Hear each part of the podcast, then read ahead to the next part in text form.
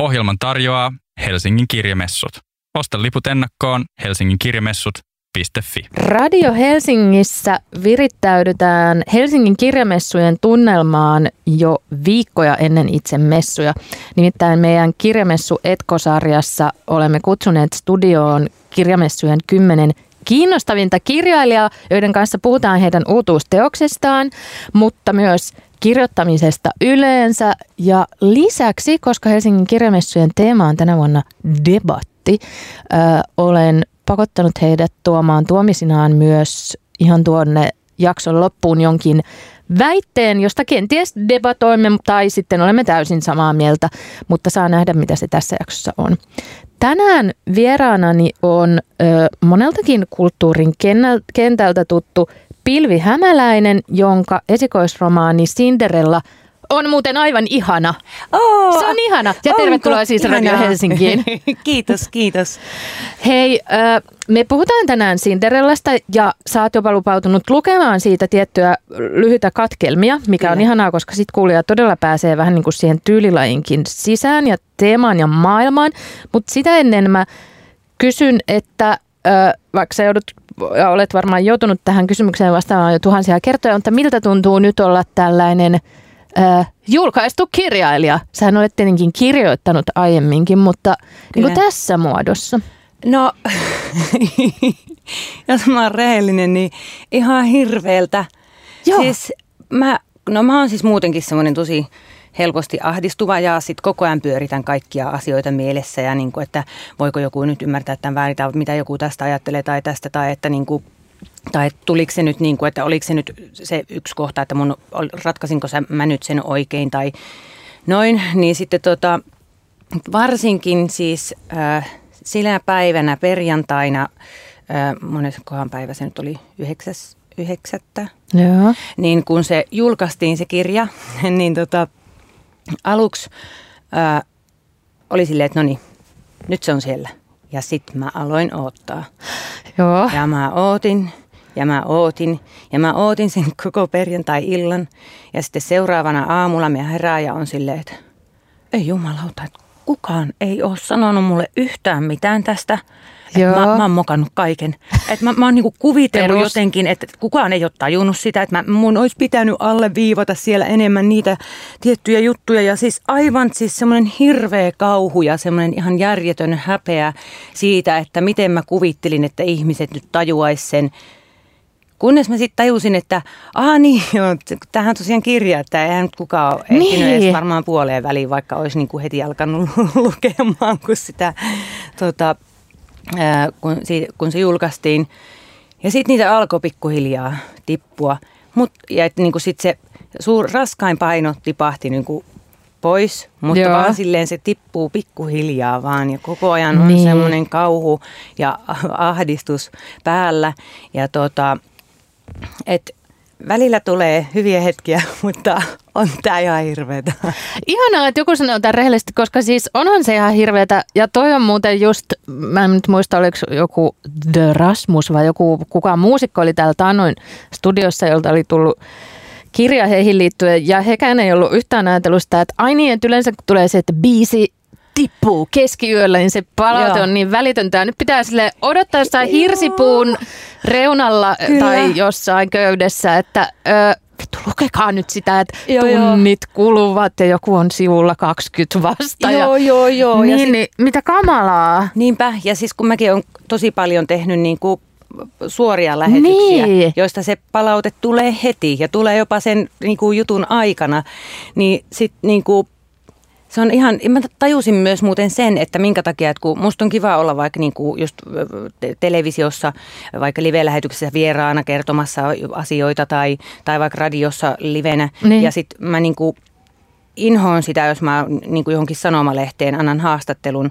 kun siinä, että siinä tapahtuu se sama, että joutuu oottamaan sitä ja koko ajan miettii päässään, että olis, ei kun nyt tää, tää, tämän saattaa joku väärin ymmärtää tai nyt tämä olikin väärin. Ja, aa, niin, että kun kerkii miettiä sitä ennen kuin se on siinä ihmisten, niin kuin, tai ennen kuin saa sen palautteen. Että kyllä musta on selvästi vielä niin, kuin niin paljon vaikka te, just teatterinäyttelijää, jolle tulee suoraan se palaute Niin. yleisöltä. Että niin kuin, ei meinaa kestää sitä niin kuin mitenkään. Mä muuten sanon tosi paljon niin kuin, nyt kun on radiossa, niin oikein huomaan sen. Et, et sano huomattavan paljon useamminkin, monet ihmiset sanovat.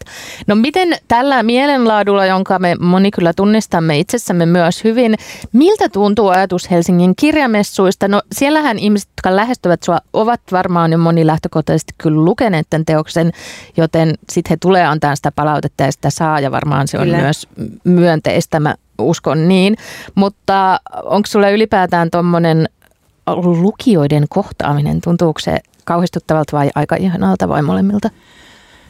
No mä luulen, että siinä live-tilanteessa kun on, niin sit se ei ole niin, niin ahdistavaa. Ja kyllähän mä koko ajan niin kuin oikein ootan, että mä koko ajan mun Instagramia tota, ää, päivitän, että no onko nyt, onko joku tägännyt tai onko joku kirjoittanut tai onko joku lähettänyt viestin tai jotain, että, että vaikka se kauhistuttaa, niin kyllähän se nyt kiinnostaa. Että kyllähän sitä nyt sen takia on kirjoittanut, että joku jonain päivänä sen vielä lukisi ja sitten sit kiinnostaa, että no, että tunnistiko kukaan sieltä mitään tai, että, tai koskettiko se mm. tai naurattiko tai että tota, Mä voin kertoa, että se tekee kaikkia näistä asioista, tai siis kumpaakin näistä. Ihanaa. Niin, Ihanaa. tässä on nyt yksi ihminen, mutta se nyt tietenkin Kiitos. taas vie siitä taakasta vain yhden pienen murusen. mutta se on jo yksi pieni niin, murunen. murunen se on. Pienikin muru. Kyllä. tai jotain. Kyllä. Ai vitsi, mun tekisi ihan hirveästi mieli kysyä sulta yhdestä kohdasta, mutta en mä voi tietenkään nyt tässä kysyä, kun mulla on sillä että mä no. niin kuin ihan viime hetkeen asti yhtä kohtaa niin kuin hinkkasin.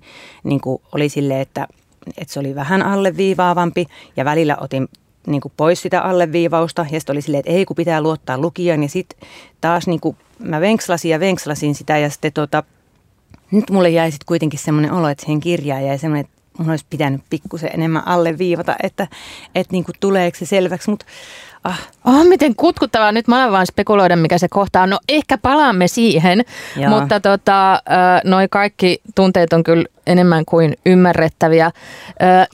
Tällä tunnilla ja tässä ohjelmasarjassa kirjailijat ovat itse saaneet valita tälle tunnille myös musiikin, joka soi tässä meidän keskustelun lomassa.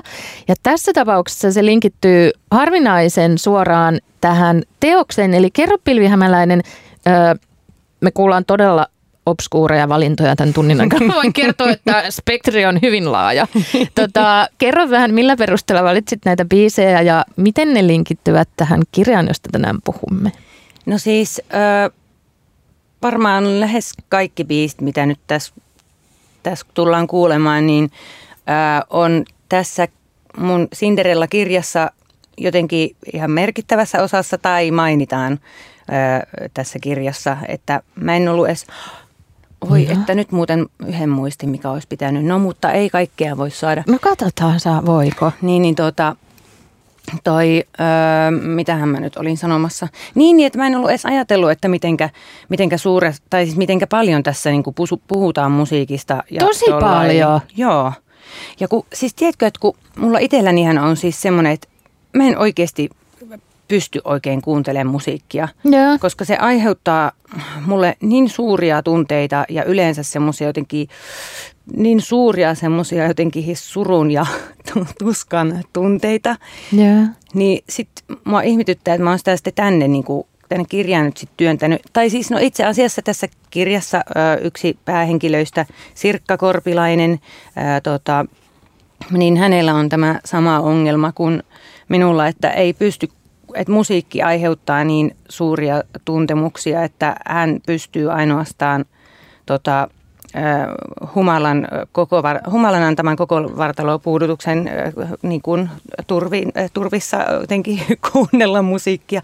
Hei vitsi, hei arvaa mitä. No. Mullahan on siitäkin joku pätkä täällä, minkä me voisin lukea, mutta kun mä en ole... kun mä voisin näyttää tämän Pilvihämäläisen oman kappaleen Cinderella-teoksesta, koska siellä on kaikenlaisia taitoksia, kynä, tussi, viivoja ja merkintöjä, mutta itse asiassa musta oli ihana kuulla tästä sun musiikkisuhteesta, koska mulla on tota, tosi paljon samaa, mä en nyt yritä kääntää tätä mitenkään itseäni, mutta ihmiset vaan. usein kysyy jotain, mitä sä yleensä kuuntelet niin kuin sunnuntaina kotona, kun sä sitä brunssia siinä syöt, mä, että mä en koskaan kuuntele musiikkia minkäänlaisena taustamusiikkina, Joo. se on mulle aivan absurdi ajatuskin, Sama. vaan ainoastaan jos mä oon jonkun valtavan tunnekuohun vallassa, jota mä haluan Joo. oikein runkata suuremmaksi, niin sit mä kuuntelen jotain sellaista hirveätä heartbreak-musiikkia, mutta se ei kuulu, tai ehkä jossain urheillessa, missä kaipaa sellaista euforiaa. Mutta kaikki tällaiset neutraalit pysty ti, niin kuin tunnetilat ja arkinen oleminen, niin musiikilla ei ole mitään sijaa siinä mulle. Joo, ihan sama. ihan sama.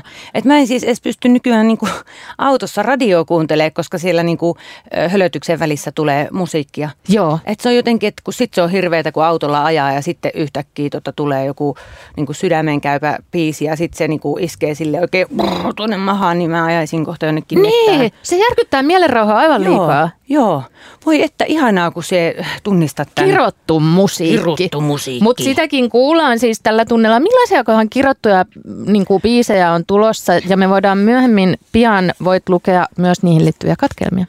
Hei, voinko yhdessä heti lukea yhden Voit. katkelman? Anna niin mennä. Siinä nimittäin tulee tuota, tuota, jo heti yksi musiikki, main, musiikki, Kato, en mä tiedä edes mitään termejä. Yksi, mitä niin nämä mitä... nyt ovat, musiikkeja. Näitä su- sulosointuja, joita menee. Tota. Ö, joo, no ehkä me voisin lukea tota, tämmöisen lyhyen pätkän tästä, kun tota, ö, yksi päähenkilöistä. Tässä on siis ö, vähän niin kuin kolme päähenkilöä. Tässä on ö, ysiluokkalainen Jade Adele, hänen äitinsä Siru ja ö, Jaden mummo Sirkka. Ja tota, tässä Jade kertoo mummostaan Sirkasta luokkatoverilleen Liisalle. Joo. Eli tämä on tämmöistä dialogia. no niin. kun, kun välillä mummo kuuntelee jääkärimarssia ja itkee menetettyä Karjalaa. Ai jaa. Joo. Oikein huuto itkee ja kerran se repi siinä tunnemyrskyssä yhden karttakirjan paskaksi. Miksi?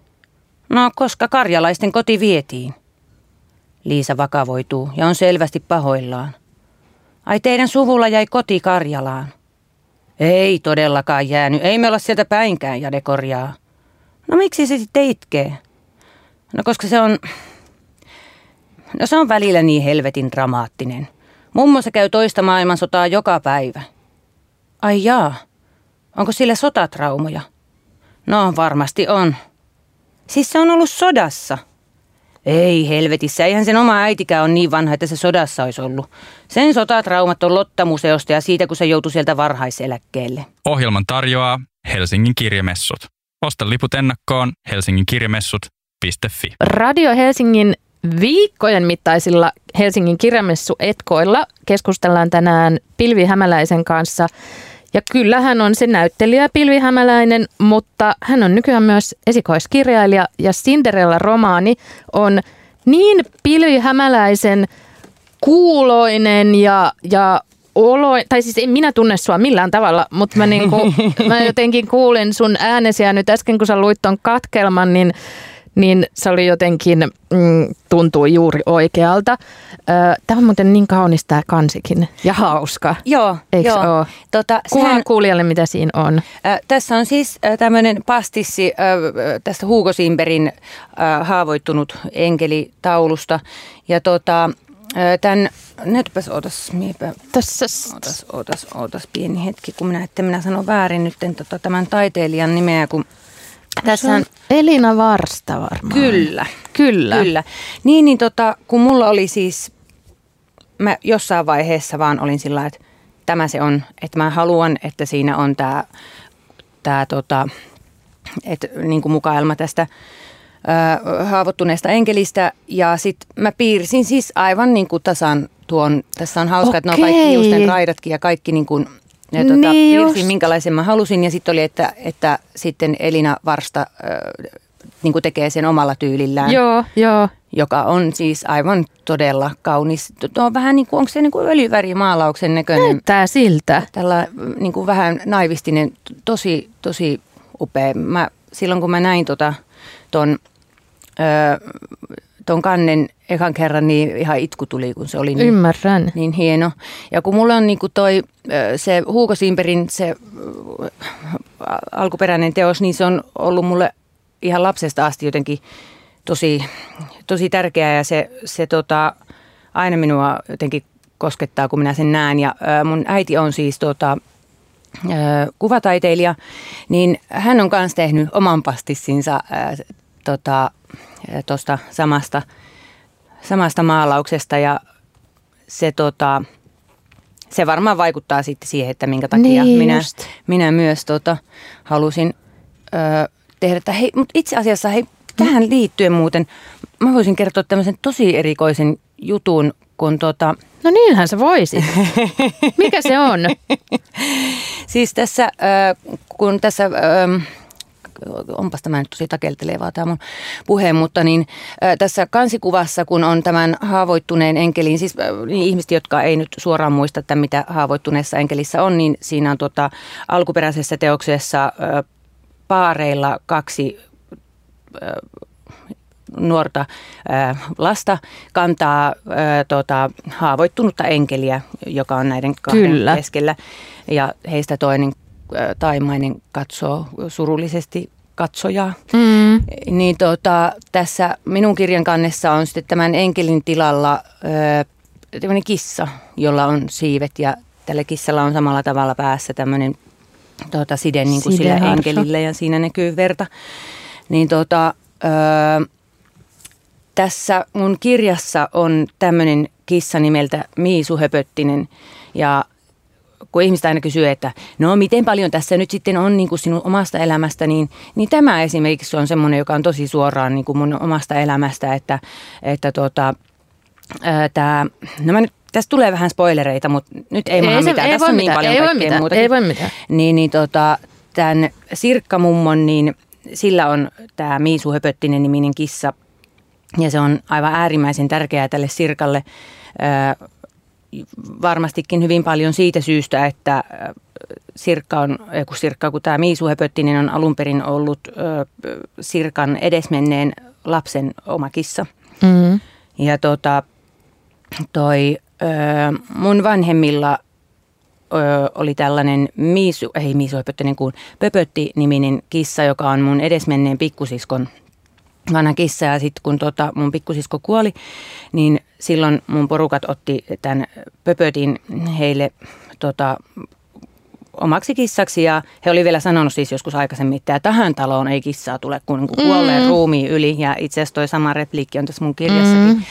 Niin tota, sitten lopulta tästä kissasta tulikin heille aivan äärimmäisen tärkeä jotenkin, että selvästi mä, että on tämmöistä mun tulkintaa, että jotenkin, että ne oli sillä että ajattelin, että vielä osa jollain tavalla niin kuin että he osa mun pikkusiskon niin kuin jotenkin elämää on siinä kissassa mukaan. Tai, tai jotenkin tämmöinen, tämä, tämä on siis tosiaan mun oma mm. tulkintaa, mutta näin niin sitten jotenkin mun, mua on koskettanut mun äidin ja isän suhde siihen kissaan, niin sen takia mä kirjoitin Sirkalle tuommoisen samanlaisen suhteen siihen Miisu kissaan.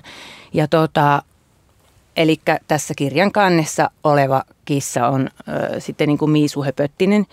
Ja sitten kun tämä mun, olikohan silloin kun se mun kirja, se oli just tulospainosta, että nyt oli ihan silleen, että nyt on jännät hetket ja Joo. yhdessä tuolla meidän perheen perhetsätissä oli silleen, että no kohta, kohta, kohta se tulee kohta. Ja, ja näin. Ja sitten tuota, äiti sanoi, että yksi päivä, että, että pöpötti on hävinnyt. Että, että se on kadonnut jonnekin, että, että nyt on paha aavistus, että se ei ikinä tällä tavalla tee.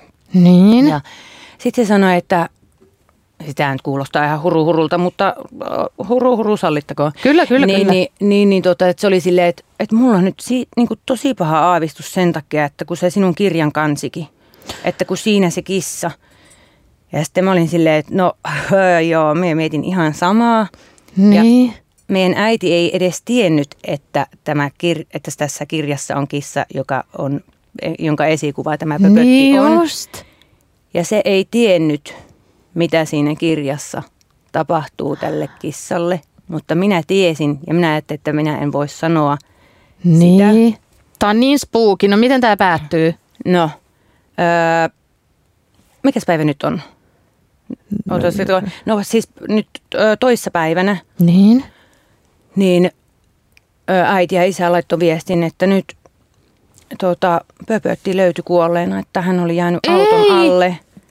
Ja sitten mä olin silleen äitille että mun on pakko nyt kertoa teille, että tota, et siinä mun kirjassa sille kissalle, että minä, minä ajattelin silloin heti kun Pöpötti hävisi, niin mä ajattelin, että mä oon nyt jotenkin kirjoittanut tämän tapahtuvaksi. Sä oot kironnut tämän. Niin, mä ajattelin, että mä oon nyt jotenkin niin kuin, äh, manannut tätä asiaa Niin. tapahtuvaksi.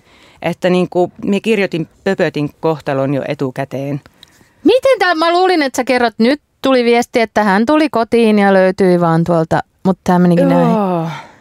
Okei. Mä en tiedä, kuulostaako tämä niin spookilta, miltä se tietysti itsestä tuntuu, Ei, kun mä kyllä kuulostaa. että, on, mä, että mä tiedän, että se on jäänyt auton alle, että kun mä, että jotenkin se oli aivan hirveetä. Cinderella-romaanissa on siis jonkinlaista pelottavaa, lähes pelottavaa tenhovoimaa, mutta äh, kerro, jos joku lukija ei ole vielä ehtinyt siihen tarttua joko fyysiseen tai äänikirjaversioon, niin mistä halusit kirjoittaa? Tai kerro, kerro mi- millaisessa tota, lokaatiossa tässä kirjassa vaikkapa liikutaan, niin Ai niin, joo. pääsemme totta. kartalle. Totta, totta. Eihän tässä nyt ole oikein kerrottu muuta kuin yksittäisiä asioita. No, tämä on siis sijoittuu tällaiseen, menisin sanoa nimeltä mainitsemattomaan, mutta itse asiassa tällä onkin nimi Harhavalta. Joo. Pikku, pikku, pikku kylään jossain itäisessä Suomessa. Tota, ja tästä kaupungista voisi sanoa, hei itse asiassa mä voisin täältä ottaa lainauksen suoraan Jadelta, tai no ehkä mä muistan mitä se sanoo. Joo, hän kirjoitti aika raflaavan vähän niin kuin kouluaineen tästä paikasta. Kyllä, no kyllä. lue, miten hän kuvailee. Täällä on niinku, ootas, ootas, ootas, kun, Minähän ootan. ootas, ootas, ootas. Voi, että, kun tää on, tää on, voinko mä lukea tämän koko aineen? Voit. Tää on aivan Meillä on hirveän pelkkää pitkä. aikaa. No niin, no tämähän kertoo sitten jotain. Niin. no niin. Jade Korpilainen 9b, minun kotikyläni. Jos tämä sisäsiittoinen sontalaja olisi TV-sarja, se olisi sellainen painostavan pysähtyneisyyden leimaama sarja, jossa tekijöiden tavoitteena olisi True Detective-henkinen, tyylikäs karujen laitamaiden kuvaus. Tekijät kertoisivat, että yksi sarjan päähenkilöistä on tämä kylä, jossa kaikki tietävät jotain, mutta kukaan ei uskalla puhua. Ja sitten aivan yllättäen sarjan budjetti leikattaisiin viidesosan sovitusta ja rahaa ja lahjojen puutteessa lopputulos olisikin Ylen lamakauden maalaiskomedia helvetistä. Eikä edes kunnon helvetistä, vaan juuri sellaisesta kämäsestä helvetistä, jollaisen säätäjä Vitikainen väkersi helluntai-seurakunnan näytelmään toissa vuonna. Tästä maalaiskomediasta kuitenkin puuttuisi kaikki komedia. Ja draamakin olisi pelkkää mökkiriitaa, tieriitaa, naapuririitaa ja perintöriitaa jostain rupisesta kuparipannusta. Alkutunnarissa olisi kuvia koulun pihasta, ruohottuneesta hiekkalaatikosta ja ruostuneista keinuista, tyhjäksi jääneen päiväkodin rikkoutuneesta ikkunasta ja komulaisen romukaupan hiiltyneistä jäänteistä. Taustalla soisi mystinen, tenhoava rautalankakitara. Ja viimeisessä kuvassa, oikein hapantuneena kirsikkana kurjan kakun päällä, olisi kerrostalojen pihaan ruostunut auto, ja taustalta nousisi tietenkin jylhänä taivasta vasten se ainoa elinkeino niin kuin Twin Peaksissä – kartonkitehtaan savupiippu. Kaikki ihmiset tässä kylässä näyttää serkkujen nussinnan tulokselta, mutta eiköhän sekin erikoisuus pilattaisi sillä, että laitettaisiin liian kauniita ja liian nuoria tai jossain putouksessa naamansa loppuun kuluttaneita näyttelijöitä aivan väärin rooleihin. Hyvin toimeen tulevat helsinkiläiset käsikirjoittajat kirjoittaisivat ymmärtävästi köyhien syrjäseudun ihmisten ongelmista, ja ne sarjan köyhät ongelmaiset hahmot sitten kertoisivat kansalle, millaista on olla sellainen oikea aito ihminen. Ja aitoa oikeaa ihmisyyttä on vastustaa kaikkea vierasta ja muistaa, että kilkuttimet alapäässä tekevät ihmisestä pikkasen juromman ja pikkasen fiksumman. Ja jos taas on erehtynyt syntymään rönttönen alakerrassaan, niin sitä vakinansa pitää ymmärtää hävetä ja kulkea nöyränä nurkkia pitkin. Ja tässäpä käsikirjoittajilla olisi oiva mahdollisuus kommentoida tätä koko kylän läpäisevää naisvihaa, mutta eipä sitä sarjassa älyttäisi edes pointata, vaan kaikki misogyyniset asenteet toistettaisiin leppoisessa hengessä ihan sellaisina ja täysin kyseenalaistamatta. Sarjan ilmestyttyä kolme instafeministiaktivistia tekisi postauksen sarjan hahmojen sisäistetystä naisvihasta ja muista ongelmista, ja tämän repivän somekohun pakottamana tekijät antaisivat kommentin, jossa puolustaisivat ratkaisuaan autenttisuuden nimissä. Sarjassa joku hyvän tahtoinen hölmö yrittäisi tehdä hyvää, mutta tulisikin vahingossa tehneeksi pahaa ja vielä rakkaimmilleen. Se on klassikko ja herättää ihmisten sympatiat. Siitä sitten Twitterissä riideltäisiin, että onko eettisesti arveluttavaa kirjoittaa vähälahjainen hahmo, jota käytetään keppihevosena tuomaan naivia inhimillisyyttä muuten niin rosoiseen tarinaan. Sen jälkeen, sen jälkeen riideltäisiin siitä, saako sanaa vähälahjainen käyttää. Ja sitten riideltäisiinkin jo siitä, että miksi piti ne jäätelöidenkin nimet vaihtaa vähemmän loukkaaviksi ja että, että on se kumma, kun mitään ei saa enää sanoa. Ja mamujen syyksi se kääntyisi viimeistään hiivamummon baarissa käydyissä jurrisissa debateissa. Loppu olisi surumielinen, mutta varovaisen toiveikas, kun hahmot tunnistaisivat läheistensä arvon. Mutta loppujen lopuksi ainoastaan yhdelle ihmiselle kävisi sarjassa hyvin. Se olisi nuori, joka saa jonkinlaisen lupauksen päästä pois tästä helvetistä. Ei tällaista paikkaa nimittäin voi muuttaa, eikä tällainen kyllä tule koskaan saavuttamaan pääkaupungin sivistyksen tasoa, josta se on 30 vuotta jäljessä. Ja ne, jotka tänne haluaa jäädä, on niitä, jotka nimenomaan ei halua, että mikään muuttuu, ja jotka suuttuu, kun Pirkka-Pekka Petelius pyytää anteeksi saamelaisilta. Sarjaa markkinoitaisiin Suomen taitekohdan kuvaajana. Pikkupaikkakunnat autioituvat, kun suuret ikäluokat kuolee ja muut muuttaa Helsinkiin pahoinvoimaan. Mutta floppihan siitä tulisi. Ja Suomi 24 kirjoitettaisiin, että kyllähän se tiedettiin, kun eivät näyttelijätkään osanneet puhua edes oikeaa murretta. Ja siinäpä se kiteytyy tämän kylän elämän ohjekin kivasti. Mitään ei kannata yrittää, kun perseelleen menee kuitenkin. Anteeksi, loppu Tämä oli niin ihana. Ja tämä katkelma Cinderella-romaanista musta tiivisti myös, ei tietenkään koko tätä teosta, mutta sitä sävyä, että tietenkin kun sut on tunnettaan tällaisena hauskana ihmisenä ja tietenkin odotetaan, että ihanaa Pilvi Hämäläinen viihdyttää meitä ja naurattaa meitä, niin se toteutuu, mutta sitten mä haluaisin korostaa, että ei mikään pelkästään sellainen haha hauska kirja, vaan siinä on paljon myös niin kuin syv- tai huumorissakin on paljon syvyyttä usein, mutta siis myös niin kuin tunnetta ja muutakin kuin hauskuutta. Tai millaisen, kerrot tiiviisti, millaisen kirjan sä halusit kirjoittaa? No öö, siis mitä mä nyt sanoin, että mitä mun mielestä tässä on, tai ainakin mm. luulen, että on tai pitäisi olla, niin mä väitän, että tässä just se kaikki hauskuuskin, se kumpuaa niin kuin kivusta ja, ja niin. siitä niin kuin, jotenkin tuskasta ja, ja, ja tota, niin kuin, et, oh, sorry. Niin, niin tota, öö, et jotenkin tässä niin kuin, että mä yritin kirjoittaa niin kuin ahdistavista vaikeista asioista, mistä minun on vaikka muuten hirveän vaikea puhua mm. tai näin, niin mä yritin kirjoittaa niistä hauskasti, koska sillä tavalla minä ainakin pystyn käsittelemään noita niin kuin vaikeimpia asioita, että mä yritän vääntää ne hauska. Tai jotenkin, että se, sitä on helpompi lähestyä. Ja että kun tässä on, niin kuin, mitenköhän mä nyt niin kuin sanoisin ilman, tuntuu hirveän vaikealta sanoa tästä mitään sen takia, ettei paljasta liikaa. Niin, tämä on hirveä tämä tällainen spoilerivapaa keskustelu, mutta musta toi kertoo jo paljon, että ja musta on ylipäätään paras huumori on sellaista kivusta kumpuavaa, niin mun mielestä toi on hirveän osuvasti sanottu ja, ja houkuttelee jo itsessään perehtymään siihen, mitä näiden kolmen sukupolven mahtavien naisten elämässä tässä teoksessa tapahtuukaan.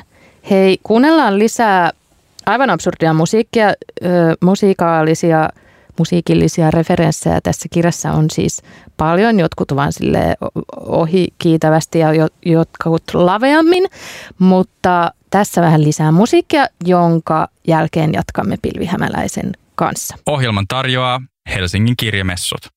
Osta liput ennakkoon Helsingin kirjamessut.fi. Radio Helsingin, äh, Helsingin kirjamessu Etkoilla on keskusteltu koko tämä tunti Pilvi Hämäläisen kanssa, jonka esikoisromaani Cinderella on aivan hurmaava.